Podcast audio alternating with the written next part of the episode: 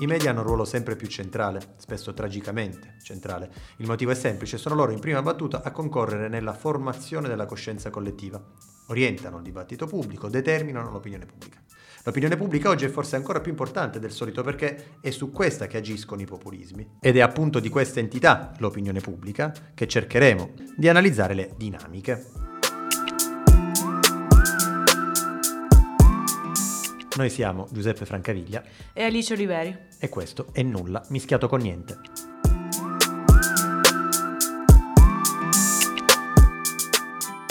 In questa puntata vogliamo partire dal racconto che è stato fatto, quindi all'interno di una crisi di governo, delle ultime ore del portavoce Rocco Casalino, questa è sicuramente eh, una delle figure più discusse del, delle varie esperienze Conte. Tra l'altro proprio in questi giorni si parla tanto anche della, della biografia di Rocco Caselino, che è stato un po' un caso letterario. Quando ancora non era uscito. Quando ancora non era uscito. eh, però interessante comunque questo racconto da un po' da spin doctor, un po' da personaggio, comunque effettivamente bisogna riconoscerli molto particolare perché... Assolutamente, io sarei curioso di capire, e giuro non lo dico con nessun tipo di malizia, se c'è stato uno spin doctor dello spin doctor. Perché eh, onestamente... anch'io, mi, anch'io mi sono fatta questa domanda più volte. Potrebbe essere il personaggio chi, più interessante. Chi casalina i casalini. Potrebbe essere davvero uno delle, dei personaggi più incredibili. Casalino effettivamente è stata la figura che forse più di tutti, neanche troppo probabilmente coscientemente, ehm, ha rappresentato esattamente che cos'è la politica oggi.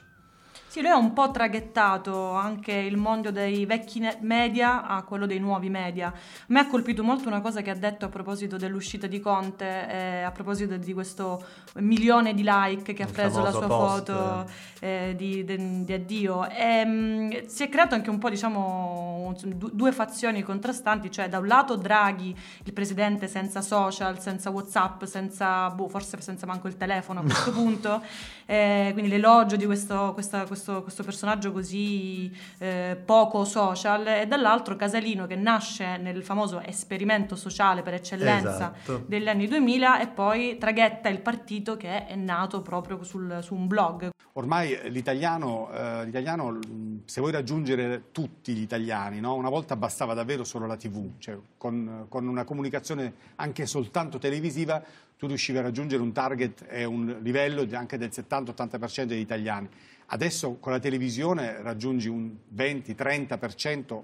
40 quando proprio... Forse anche di più, però è vero che manca però, sempre manca quella sempre fetta. Quindi eh, i social sono fondamentali in questa fase, mm. ma io dico, io sono per la comunicazione eh, a tutti i livelli. Ritorna prepotentemente sulla scena con il presidente Giuseppe Conte, di cui lui è appunto portavoce, portavoce di Palazzo Chigi, quindi non solo de- della persona, lui in teoria è comunque il portavoce, era di un'istituzione.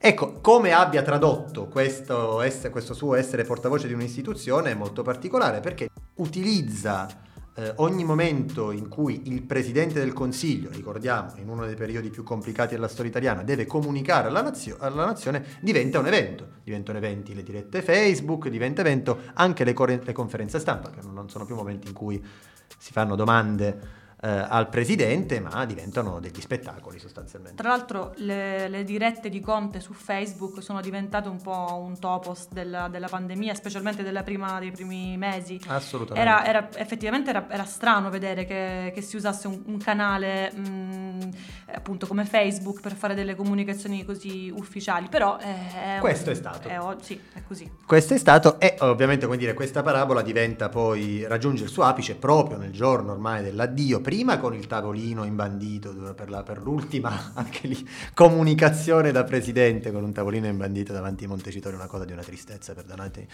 Eh, sì, è stato un, po' cheap, come, un come, po', come direbbero. Davanti Palazzo come direbbe Chigi. la giornalista di Palombella Rossa. cioè, insomma, una cosa veramente molto triste.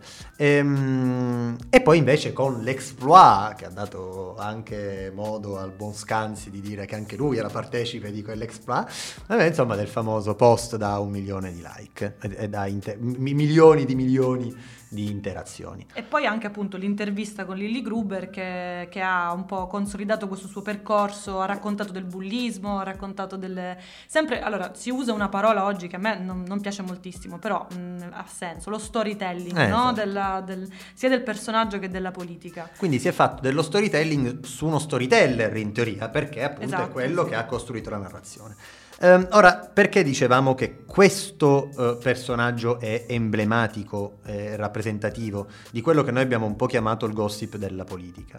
Um, c'è un aspetto di questi ultimi giorni di, di, Casalino, ad una certa, mentre viene attaccato da tanti giornali e giornalisti che in realtà si erano prostrati a lui in qualsiasi modo, chi è diventata, chi ha scelto di difendere Rocco Casalino in un momento così complicato, Marina la Rosa. Che non diciamo il suo soprannome perché ehm, vent'anni dopo suona un po' male effettivamente chiamarla in quel modo, però, però, ci ricordiamo tutti come veniva chiamata. In una maniera felina. Esatto, ecco. felina addormentata, esatto, diciamo. così. Ehm che appunto ha deciso di rilasciare un'intervista in cui, sdegnata dagli attacchi a Rocco Casalino, difendeva dicendo lui è più, insomma, uo- è uomo più lui di tutti gli altri. Sostanzialmente questo era. Quindi un ex, allora, un ex GFino che si era, mettiamola così, redento diventando un portavoce di un'istituzione che viene difesa proprio da chi? Dal concorrente del Grande Fratello, che aveva contribuito appunto a poppizzare in realtà quella figura. Questo cortocircuito diventa emblematico perché ehm, racconta esattamente cos'è la politica oggi. Sì, più che la politica, mh, direi appunto il racconto della politica nel momento in cui gli elettori diventano a tutti gli effetti dei follower. Quindi nel momento in cui l'elettore diventa una, un follower, la campagna elettorale è una strategia di marketing e di questo possiamo dire, ora Rocco Casalino sicuramente è uno dei personaggi più di spicco, però non ci dimentichiamo anche della strategia di Luca Morisi, ah, esatto. l'uomo dietro la bestia di Salvini si dice, no? È, è chiaro che appunto mh, quel milione di like di Conte, Casalino lo usa come una un'arma per dire un milione di like, magari sono anche un milione di voti o comunque certo. lascia intendere che siano due rapporti eh, paralleli tra, tra, elettori e tra follower eh, ed è appunto un, un, modo di intendere la politica mh, che non, non, sbuca dal nulla, viene da un periodo preciso, da un modo di eh, utilizzare i, i, media che appunto ha origini lontane. lontane, lontane. Lontane ma non troppo, lontane ma non troppo. Infatti avete presente le foto e i video con i giornalisti al seguito di Conte? Conte e il consorte. Il nostro premier Giuseppe Conte si è finalmente concesso una prima cena fuori insieme alla sua compagna Olivia Paladino, la prima serata post-lockdown. Pure di Di Maio e consorte. Ma no. litigate mai? Litigate più con Salvini o con la fidanzata? Che simpatica questa o le foto di Di Maio al mare con la consorte, Di Maio in barca con la, con la consorte. È, è, la sua nuova fidanzata? Sì. E ehm, Pensa di sposarla? Adesso non c'è nessun progetto del genere, adesso siamo, siamo insieme. Da quanto tempo? Beh, negli ultimi mesi. Negli ultimi mesi. E vi amate molto? Eh, sì. La ricetta di Casalino, che vedremo essere in realtà una ricetta un po' più datata, è quella di rendere i politici e la, la, la, politica materiale per le riviste di gossip. La politica um, non, è, non, non, deve essere più argomento solo di... Um, addetti ai lavori o del telegiornale, ma chiunque, anche la famosa casalinga di Voghera, deve poter parlare di politica e come ne deve poter, poter parlare? Deve par- poter parlare dei personaggi, non tanto dei temi della politica, non delle idee, non delle ideologie, ma dei personaggi. E non, non a caso abbiamo tirato fuori la casalinga di Voghera perché il padre di tutto questo è ovviamente Silvio Berlusconi. Casalino è un prodotto di Berlusconi ed è emblematico perché nasce da un prodotto del grande fratello, eh, appunto dal grande fratello, che è un prodotto Mediaset, che è un prodotto di Berlusconi, su cui Berlusconi ha costruito il suo successo politico politico oltre che imprenditoriale. A proposito di Berlusconi e di questo suo progetto socioculturale, io ti, ti, vorrei citare un saggio del 2011 edito Mimesis del filosofo Mario Perniola, mm-hmm. è molto interessante perché mh, la, sua, mh, la, sua, idea di Berlusconi e del suo appunto progetto mh, socioculturale è, è, un po' una provocazione, cioè lui dice che Berlusconi è il 68 realizzato. Allora ti, ti leggo giusto un, un passo per, di questo saggio Vai. per farti capire di cosa, di cosa parla. Può sembrare sorprendente e perfino incongruo considerare Berlusconi come colui che ha realizzato ciò che il 68 aveva sostenuto. Eppure, per chi è vissuto all'interno di quel movimento, non è difficile trovare in lui quella volontà di potenza, quel trionfalismo farneticante, quella estrema determinazione di destabilizzare tutta la società da cui il 68 fu pervaso. Fine del lavoro e della famiglia, descolarizzazione, distruzione dell'università, deregolamentazione della sessualità, controcultura, discredito delle competenze mediche e crollo delle strutture sanitarie, ostilità nei confronti delle istituzioni giudiziarie considerate come repressive, vitalismo giovanilistico, trionfo della comunicazione mass mediatica, oblio della storia e presentismo spontaneistico. Tutto ciò è ormai diventato realtà. Con Berlusconi si chiude un periodo storico iniziato negli anni 60, nel quale le basi logiche del presente e dell'agire sono state sostituite da un, sentiero, da un sentire collettivo manipolato e delirante, lunatico e stravagante. Ecco, um, è una citazione perfetta, un passaggio perfetto, per far capire come um, attraverso il berlusconismo si sia in realtà giunti ad alcuni traguardi Um, che per certi versi sono anche positivi. Eh, senso... Infatti, come dire, si sono eh, corrotti nel modo in cui sono sì. stati eh, raggiunti. Cioè, l'idea che per cui tutti possano capire la politica e parlare di politica è in realtà un'utopia. Nobile, assolutamente nobile è... come, come, pensiero. Esatto, solo che ci si è arrivati dal lato sbagliato. Ecco, esatto, è proprio il come ci si è arrivati. È la politica che si è abbassata a livello appunto di una pubblicità, di una marchetta, e non è invece il, l'elettore che si è alzato che e, si è elevato, e si è elevato a, a capire capire che cos'è il gioco della politica che dovrebbe essere alla portata di tutti. Il padre eterno tiene per Berlusconi, Forza Italia, tutto il coro, insomma quello là. Stalin tiene per Occhetto, ecco, e eh, Satana, anche Satana tiene per Occhetto. Credo che sia anche un po' un fenomeno che mh, va associato a, a, alla famosa crisi dei partiti, no? all'inizio degli anni 90, quando Berlusconi arriva con, con, la sua cavalcata delle Valchirie e scende in campo, arriva in un momento in cui la, appunto, la fiducia per i partiti, il partito in teoria dovrebbe essere appunto la garanzia di certe idee, di certi modi di pensare mh, che stanno al di là della persona. Nel momento in cui tu personalizzi il partito, allora appunto mh, conta più che cosa mangi a colazione piuttosto che quali sono piuttosto dei, dei, dei, delle idee che stanno alla base di un partito. Non è un caso che anche persino tanti comunisti divennero berlusconiani, mm. eh, cioè, non, non, è una cosa che, che, a me colpisce sempre tantissimo. Sì, sì, era, sembrava come se fosse al di là del bene e del male, esatto. Era, al di là di destra e, eh, sinistra, al di là di qualsiasi eh, cosa. La, la, famosa terza via, anche esatto, no? Tutto esatto. questo, questo, questi anni 90 alla fine della storia. mi, mi, vengono in mente le, le, le, le, parole di Guzzanti che diceva alla Casa della Libertà facciamo un po' come cazzo ci pare, no? Cioè, esatto, effettivamente era, era quello. quello. Ma questo non si può fare. Certo che si può. Nella Casa delle Libertà.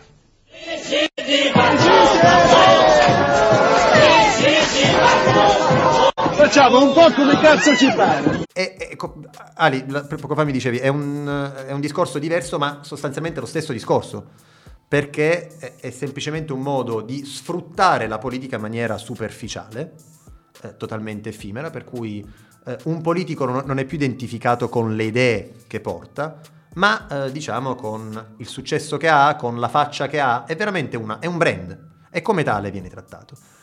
Il brand politico uomo però ha delle caratteristiche molto eh, specifiche. L'uomo viene presentato sempre come uomo che ama, che ha una compagna fedele, Um, meglio ancora ovviamente se avvenente, se è una bella donna, se si, può di- se si può dire di questa compagna che è una bella donna o che è elegante, um, e che parla solo ed esclusivamente o del suo uomo o comunque quando viene interpellata abbiamo un oggetto. Il leader è, è, uomo, l'uomo forte o comunque mascolino. O comunque, anche, se donna, anche se donna comunque si deve eh, puntare a riprodurre eh, in totale controtendenza, se posso fare una citazione così un po' demodè, con quel famoso femminismo della differenza di cui parlava Carla Lonzi e tutto quel femminismo anni 70. Cioè, cioè la, la, donna, mh, la donna moderna, la donna di oggi è emancipata sostanzialmente se fa le stesse cose che fanno gli uomini, però al femminile, cioè non, non perché eh, appunto porta avanti le sue istanze femminili che sono diverse da quelle maschili, ma perché si adegua a un, a un formato e un'immagine appunto fondamentalmente maschile. Questo in Italia è fondamentale perché serve mh, mm, al politico stesso, non tanto ai media per vendere copie o per fare click, ma al politico stesso per far vedere che è un uomo affidabile perché l'uomo in Italia e anche il leader deve essere affidabile perché comunque è inserito anche in un contesto eh, familiare eh, rassicurante, perché ha una compagna presentare alle persone, io eh, guarda quanto è bella mia moglie di qua e di là, ma parla poco, parla solo se interpellata, eh, non dà fastidio. Anche i figli sono un po' un trofeo da sventolare, no? Lo dico da madre, lo dico da padre. Questa cosa come se uno avesse un figlio fosse automaticamente una persona più affidabile, quando mh, purtroppo non, non, è così. E c'è una considerazione da fare proprio sulla caduta di Berlusconi, almeno quella che sembrava ai tempi, la caduta definitiva di Berlusconi. La memoria degli italiani è sempre un, un po' fallace, quindi tendiamo a ricordare quella ehm, uscita sostanzialmente dal governo Berlusconi nel 2011 come un golpe dei poteri forti che avevano cominciato a scommettere sul fallimento dell'Italia e quindi usando lo spread come arma per scardinare Berlusconi. La realtà um, è che Um, tra l'altro i poteri forti della finanza, come se Berlusconi non fosse, fosse lui stesso. Sì, esatto. un, bolscevico. Stiamo parlando del fondatore di Fininvest, quindi, insomma, ma comunque era molto bella questa narrazione. La verità è che anche in questo le date sono molto importanti. Uh, Berlusconi, il governo Berlusconi cade nel, 2000, nel novembre 2011.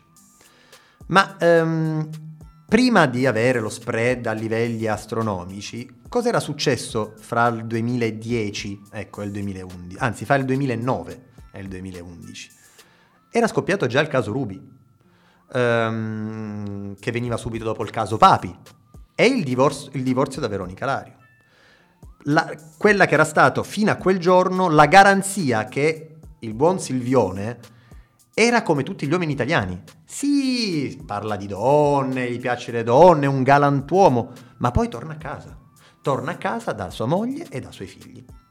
Quel, con, il, con, la separazione, e quindi una separazione anche abbastanza drammatica, traumatica nei modi, crolla quel, quell'idea, quel mito di Berlusconi Mm, bonaccione, l'italiano bonaccione che appunto parla tanto di donne ma alla fine torna a casa.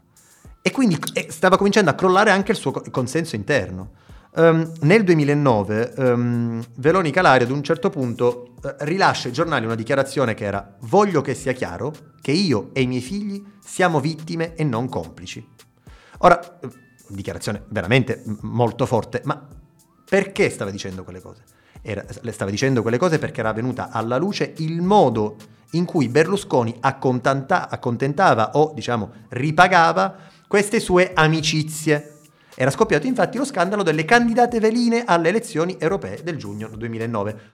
La storia si ripete, Veronica contro Silvio, Lario contro Berlusconi. L'ultima sfida della First Lady ha ancora una volta come bersaglio il marito Premier e sono sempre le donne ad innescare il j'accuse, o meglio le presunte candidate del Popolo della Libertà all'Europarlamento, travasate dallo showbiz televisivo alla politica, peraltro candidature seccamente smentite dal Presidente del Consiglio, che si rammarica per il fatto che sua moglie sia caduta nella trappola preparata dall'opposizione e dalla stampa di sinistra. Ma il tantam, rimbalzato sui giornali e sulle starlet pronte a sedersi, pronunziarsi sull'Euroseggio di Strasburgo è sufficiente per indignare Veronica. Qualcuno ha scritto, afferma, che tutto questo è a sostegno del divertimento dell'imperatore. Condivido. Quello che emerge dai giornali è un ciarpame senza pudore, tutto in nome del potere. Potere con il quale l'Alario ha frequentazione, anzi familiarità. Voglio che sia chiaro che io e i miei figli siamo vittime e non complici di questa situazione, ci tiene a far sapere Veronica. Dobbiamo subirla e ci fa soffrire. Per la First Lady il messaggio culturale lanciato da candidate avvenenti e telegeniche è devastante per la dignità delle donne. Quello che emerge oggi attraverso il paravento delle curve e della bellezza femminile sostiene e che è ancora più grave è la sfrontatezza e la mancanza di ritegno del potere che offende la credibilità di tutte. C'è poi un altro episodio che Veronica non ha digerito, la presenza del marito al compleanno di una diciottenne napoletana. Che cosa ne penso? scandisce. La cosa ha sorpreso molto, anche me, anche perché non è mai venuto a nessun diciottesimo dei suoi figli, pur essendo stato invitato. E qua si collegano i punti. La politica diventa eh, strumento per ripagare del, dei vizi personali. E in questo do- le donne, perché erano tante, um, sono esclusivamente pedine dell'uomo. E in questo è famosissima la, una delle telefonate, eh, delle intercettazioni della Minetti in cui... Ciao tesoro. Ehi, pronto? Come sta la mia consigliera bravissima? Bene, bene, tu Eh, come mi parlano stai? tutti così bene di te, amore, che mi fai un piacere. Davvero? Davvero, amore. Sì? Sì, sì. Tutti, tutti, quelli della Lega, i nostri. Dai, bene, sono contenta, sai? eh, eh. Bene, Eh, bene. Quindi tu sei contenta? Molto, certo che sono contenta, sono felicissima. Mm, Così, Assolutamente così sì. poi quando ci sono le elezioni vieni in Parlamento. Ovvio, certo. Sempre per tornare appunto al- alla provocazione di, di prima di Perniola, è in effetti anche questo un po' un 68 realizzato. Esatto. Cioè Berlusconi porta le donne in politica perché le travasa dal suo mondo mediatico, perché appunto la, la base, il sottofondo di tutto questo, di- de- degli anni in cui Berlusconi è salito, poi è risceso, poi è risalito, è sicuramente la televisione e il, il mondo che lui di immagini, di, di- di valori che lui ha creato, sono i valori che lui ha veicolato con la sua televisione. E prima che noi possiamo fare il- il- un parallelo con i social di oggi. Al- Esatto, esatto, perché cosa- cos'è una velina mh, se non un influencer di vent'anni fa? Eh, più o esatto, meno, esatto, esatto, più o meno esatto, è esatto. quello, però comunque l'idea per cui il successo, l'immagine, eh, la, la- la- su- sostanzialmente La fama. La superficialità, che poi ov- ovviamente non, non c'è un giudizio mio personale mh, No, non è moralistico. morale sulla, no, no, no. sulla scelta, lo spettacolo esiste ed è bellissimo che ci sia, il problema è che quando, quando lo spettacolo diventa l'unica forma di informazione e quindi... mh, O di formazione. o di forma- esatto. È qui, è qui, è qui! Buonasera, bentornati a Torte in Faccia! Mamma mia! Grazie. Ve lo presentiamo subito, il nostro ospite si alzi, si mostri, l'onorevole Maurizio Gasparri, che molto sportivamente ha accettato di sottoporsi al nostro gioco eh, di, di Alleanza Nazionale, è stato ministro delle comunicazioni del governo Berlusconi, a lui si deve la tanto dibattuta legge che ha riordinato l'emittenza radio-televisiva, ha lasciato la carica da circa un anno per dedicarsi al partito. La sua sorte dipenderà da voi, telespettatori da casa, la sua sorte relativamente a questa sera. Prenderà o non prenderà la torta in faccia? Voi siete chiamati al televoto. Il punto mh, centrale di tutta questa sostanzialmente triste eh, storia è il ruolo che hanno avuto e hanno oggi le donne. Alice, dimmi se sbaglio, non credo che sia così cambiato dagli, di- dagli anni di Berlusconi ad oggi il modo in cui si parla donne- delle donne in politica e in- il modo in cui la politica usa le donne. No, è sempre un uso strumentale Ecco, comunque, sia da un lato che dall'altro. E infatti, eh, sempre a proposito di, di- di citazioni di quegli anni di, di Berlusconi, eh, ri- rimbombano le parole di Nanni Moretti a quel comizio. Berlusconi fa il pieno del suo elettorato, parla alla pancia degli elettori del centrodestra, naturalmente i voti non se li guadagna, se li compra attraverso le sue televisioni, attraverso per esempio dei personaggi che non sono comici come la sinistra pensa. Ce l'aveva con la sinistra perché diceva: Ma eh, voi con, con questi dirigenti non vinceremo mai. Queste erano Ecco, le sue parole esatto, profetiche. famose. Eh, eh, però effettivamente ti viene da chiederti, ma la sinistra in tutto ciò cosa ha fatto? Cosa faceva men- la sinistra mentre appunto le donne venivano utilizzate come orpelli del Parlamento? Le- la sinistra progressista, la sinistra della parità, della, della parità dei diritti per tutti, non soltanto quelli delle donne, ma tutte le categorie appunto eh, poi vituperate da, da- da questi anni, eh, specialmente dagli ultimi 30 anni di politiche. Ma mm, dov'era la sinistra? E quindi, insomma, per parlare un po' di questo tema abbiamo pensato di, di chiamare l'onorevole Giuditta Pini, che è una deputata del Partito Democratico. Salve Giuditta. Vorremmo innanzitutto andare, vabbè, diciamo subito al, ehm, al punto. E cioè, troppe volte in Italia, forse un po' per la tendenza a trattare temi complessi in maniera superficiale, ehm, la risposta, soprattutto quando si parla di parità di genere, è sempre una risposta sui numeri, come se eh, troppe volte il discorso, il dibattito, anche all'interno dello stesso ehm, movimento femminista, si è sempre fermato ad una questione di cifre.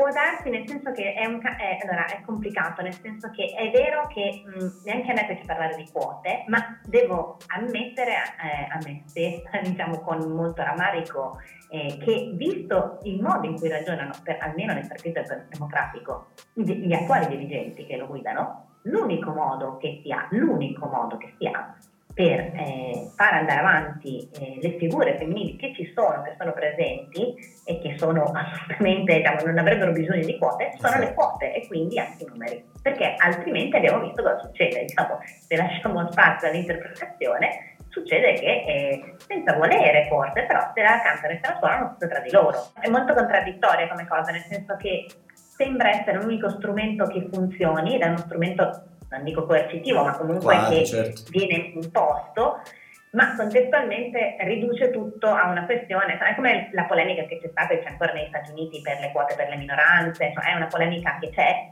eh, però devo dire che almeno nel caso del Partito Democratico è uno strumento che eh, purtroppo pare essere l'unico che eh, viene compreso, ecco, perché se no non, eh, non mi sembra che, che, che, che che si, che si, comprenda la gravità di quello che, che, vuol dire questo, cioè continuare in questo modo. Chiaro, chiaro, chiaro. Eh, guarda Giuditta, noi durante, durante, questa puntata abbiamo parlato tanto di Berlusconi, di eh, TV di Berlusconi e di tutto quello che appunto è stato poi questa trasformazione della politica in gossip, ma anche dell'uso strumentale delle, delle figure femminili.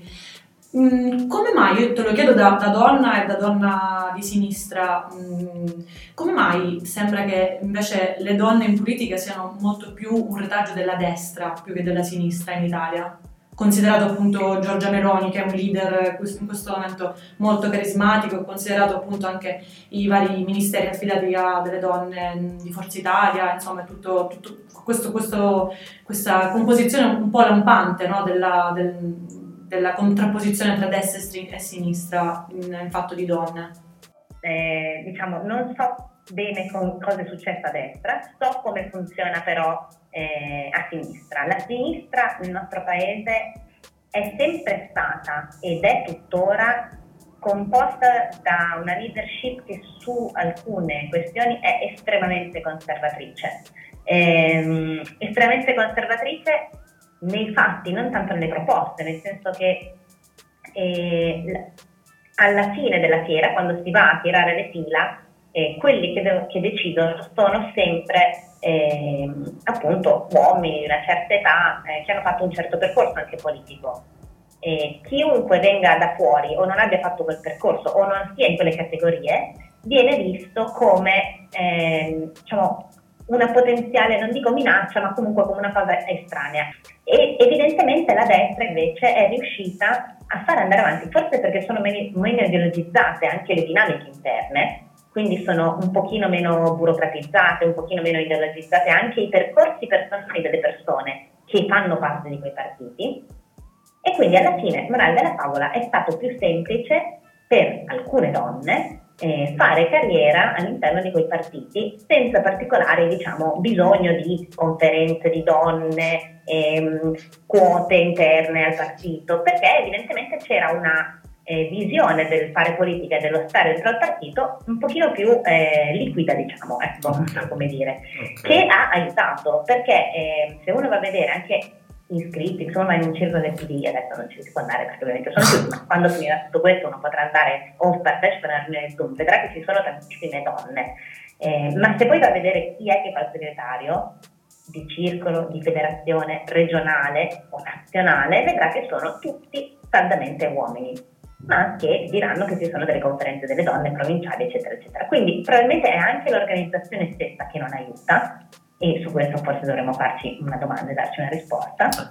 E devo dire, e chiudo il pippotto, che mh, mm, io quando, diciamo, eh, quando ero piccolina, ero elementare, quando c'è stato il primo governo Berlusconi, e ho sempre sentito da parte anche della sinistra una, raccontare le donne che facevano politica con Berlusconi come, diciamo, tutte delle... Mh, mm, insomma, sì, sì, diciamo, non esattamente professioniste diciamo, della politica. Elegante, ecco. E, e, ehm, e questo secondo me è un'altra cosa che ha danneggiato tantissimo eh, la nostra visione e la, una, uno la supponenza nei confronti di tutti quelli che non erano dalla nostra parte e questa è una cosa che purtroppo abbiamo ancora e che non ci ha consentito però di vedere anche le, le potenzialità che c'erano dall'altra parte. E due, eh, che poi conoscendole invece queste persone, in realtà eh, diciamo, uno può non essere d'accordo su niente, ma ecco, non, non, non possono essere giudicate diciamo, perché hanno fatto ehm, Sì, per, ovvio. qualcosa che hanno fatto o che sono fare. Nonostante cioè, Berlusconi sia stato uno che ha sdoganato tantissimo quella visione di, di donna, di ragazza, cioè, tra le televisioni quello che faceva lui è, è stato devastante. Ecco. Dall'altra parte, tutte le volte che, che- che bisogna. Cioè, io allora mettiamola così, facciamo una cosa un po' più personale invece che parlare di massimi sistemi, ma nel mio piccolissimo, perché insomma, ho- ma infatti quando io ho iniziato a fare, io facevo prima parte dei collettivi studenteschi, così, poi mi sono messa dopo la giovanile del partito. Quando ho iniziato a fare politica dentro un pochino e a, a prendere, insomma, mm, a fare la segretaria provinciale, a prendere un pochino di incarichi, le accuse, ovviamente alle spalle, dette tra i denti, più cattive non venivano, diciamo, da, eh, da altri partiti, ma venivano eh, ovviamente dall'interno ed erano quasi sempre che io ero lì perché ero andata a letto con uno, che io ero lì perché avevo una relazione con una, perché- ma non perché fossi io. Questo lo potrà raccontare chiunque, qualsiasi donna faccia politica.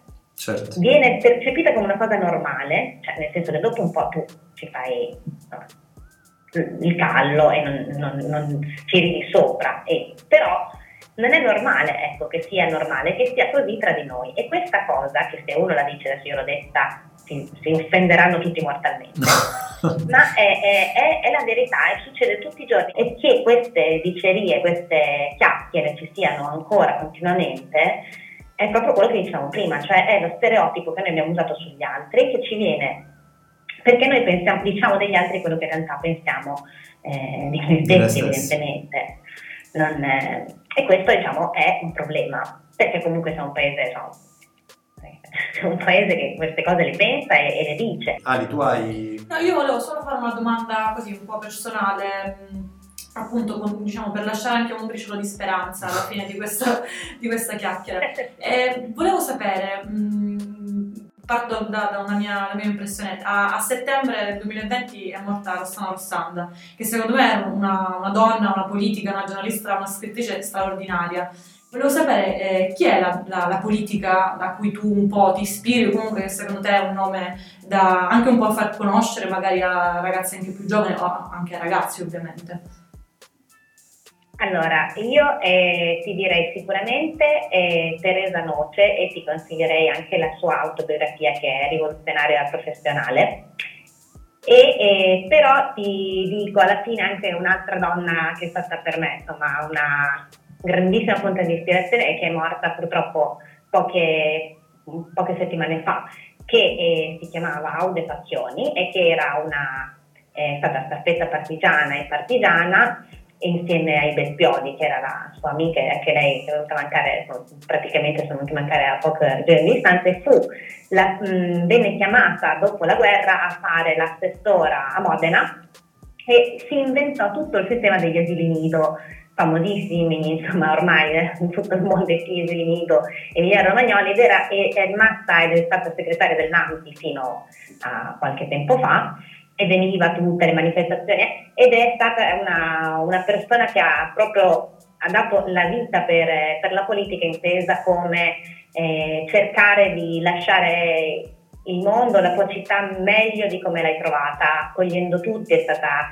eh, insomma, eh, è stata responsabile della, per esempio responsabile degli studenti fuori sede qua a Modena e insomma, negli anni 60 e 70 proprio diciamo, veniva chiamata da tutti zia perché era proprio insomma, una persona che ha dato tutta la sua vita per, per la propria città e per la propria comunità. E sono state tra le grandissime, Teresa Noce che è madre costituente e ha avuto una storia terribile insomma eh, con Longo che appunto è un altro dirigente molto molto importante del Partito Comunista che insomma fece, fece un divorzio a San Marino quando in Italia era illegale divorziare lei lo scoprì leggendo la sua comunità quindi diciamo per farvi capire come, come sia un problema diciamo abbastanza eh, annoso quello eh, insomma dei, dei- dei rapporti all'interno de- del partito. Insomma sono due donne che hanno avuto insomma delle esperienze simili una, una in grande e una in piccolino perché insomma una più a livello locale, una più a livello nazionale, ma